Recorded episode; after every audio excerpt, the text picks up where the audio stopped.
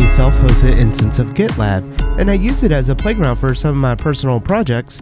And for those who don't know, GitLab is a self-hosted version control, and it's very similar to GitHub, but I really do like a lot of its integrations and its overall stability.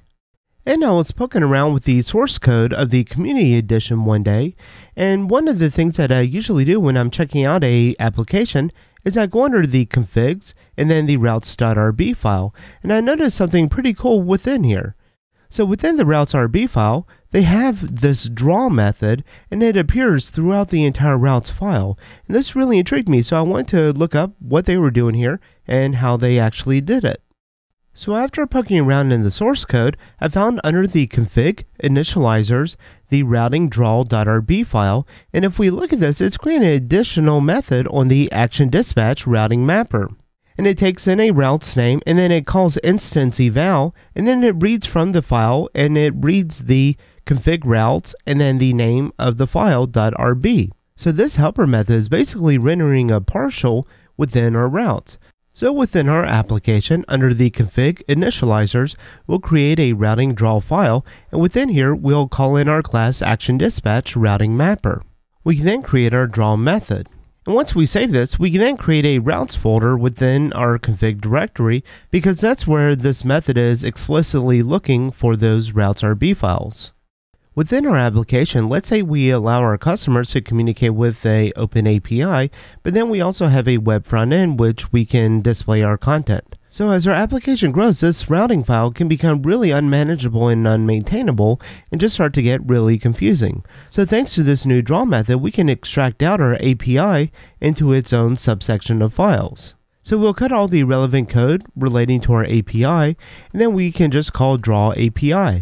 And because we are calling the API here, that means that we will have to have a API file under our config routes API.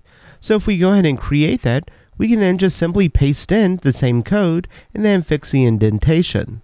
So I think we can clean this up a little bit more. So we have the scope for version 1 and also a scope for version 2, and I think we can extract these out because these scopes can also become really large as our application grows.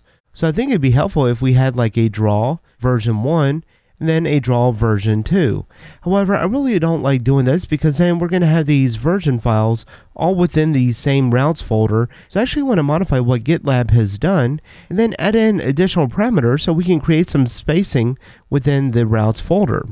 So back in the routing draw file, I'm going to replace this draw method with something like this, where we just have a additional path and I'm just calling this subpath and we check if the subpath is present and if it is then we add a extra interpolation here where we then reference to a set of subdirectories. Otherwise then we'll just call the normal instance eval that we had before. So now we can clean this up and make it a bit more simple where we can then just call API and now we'll expect to see the v1.rb file under the config routes API, and then v1.rb. So let's go ahead and create this folder.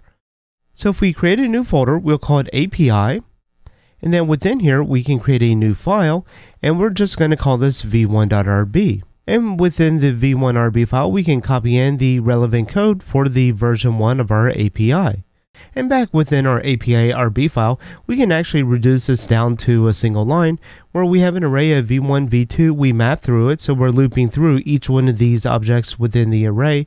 Then we call draw API and then we reference our API path. And it can take a symbol as well. So within our terminal, if we call Rails routes or rake routes, we can see that we have our API and it's still working the way we would expect with the version 1 and version 2 with the appropriate namespacing. Well, that's all for this episode. Thank you for watching.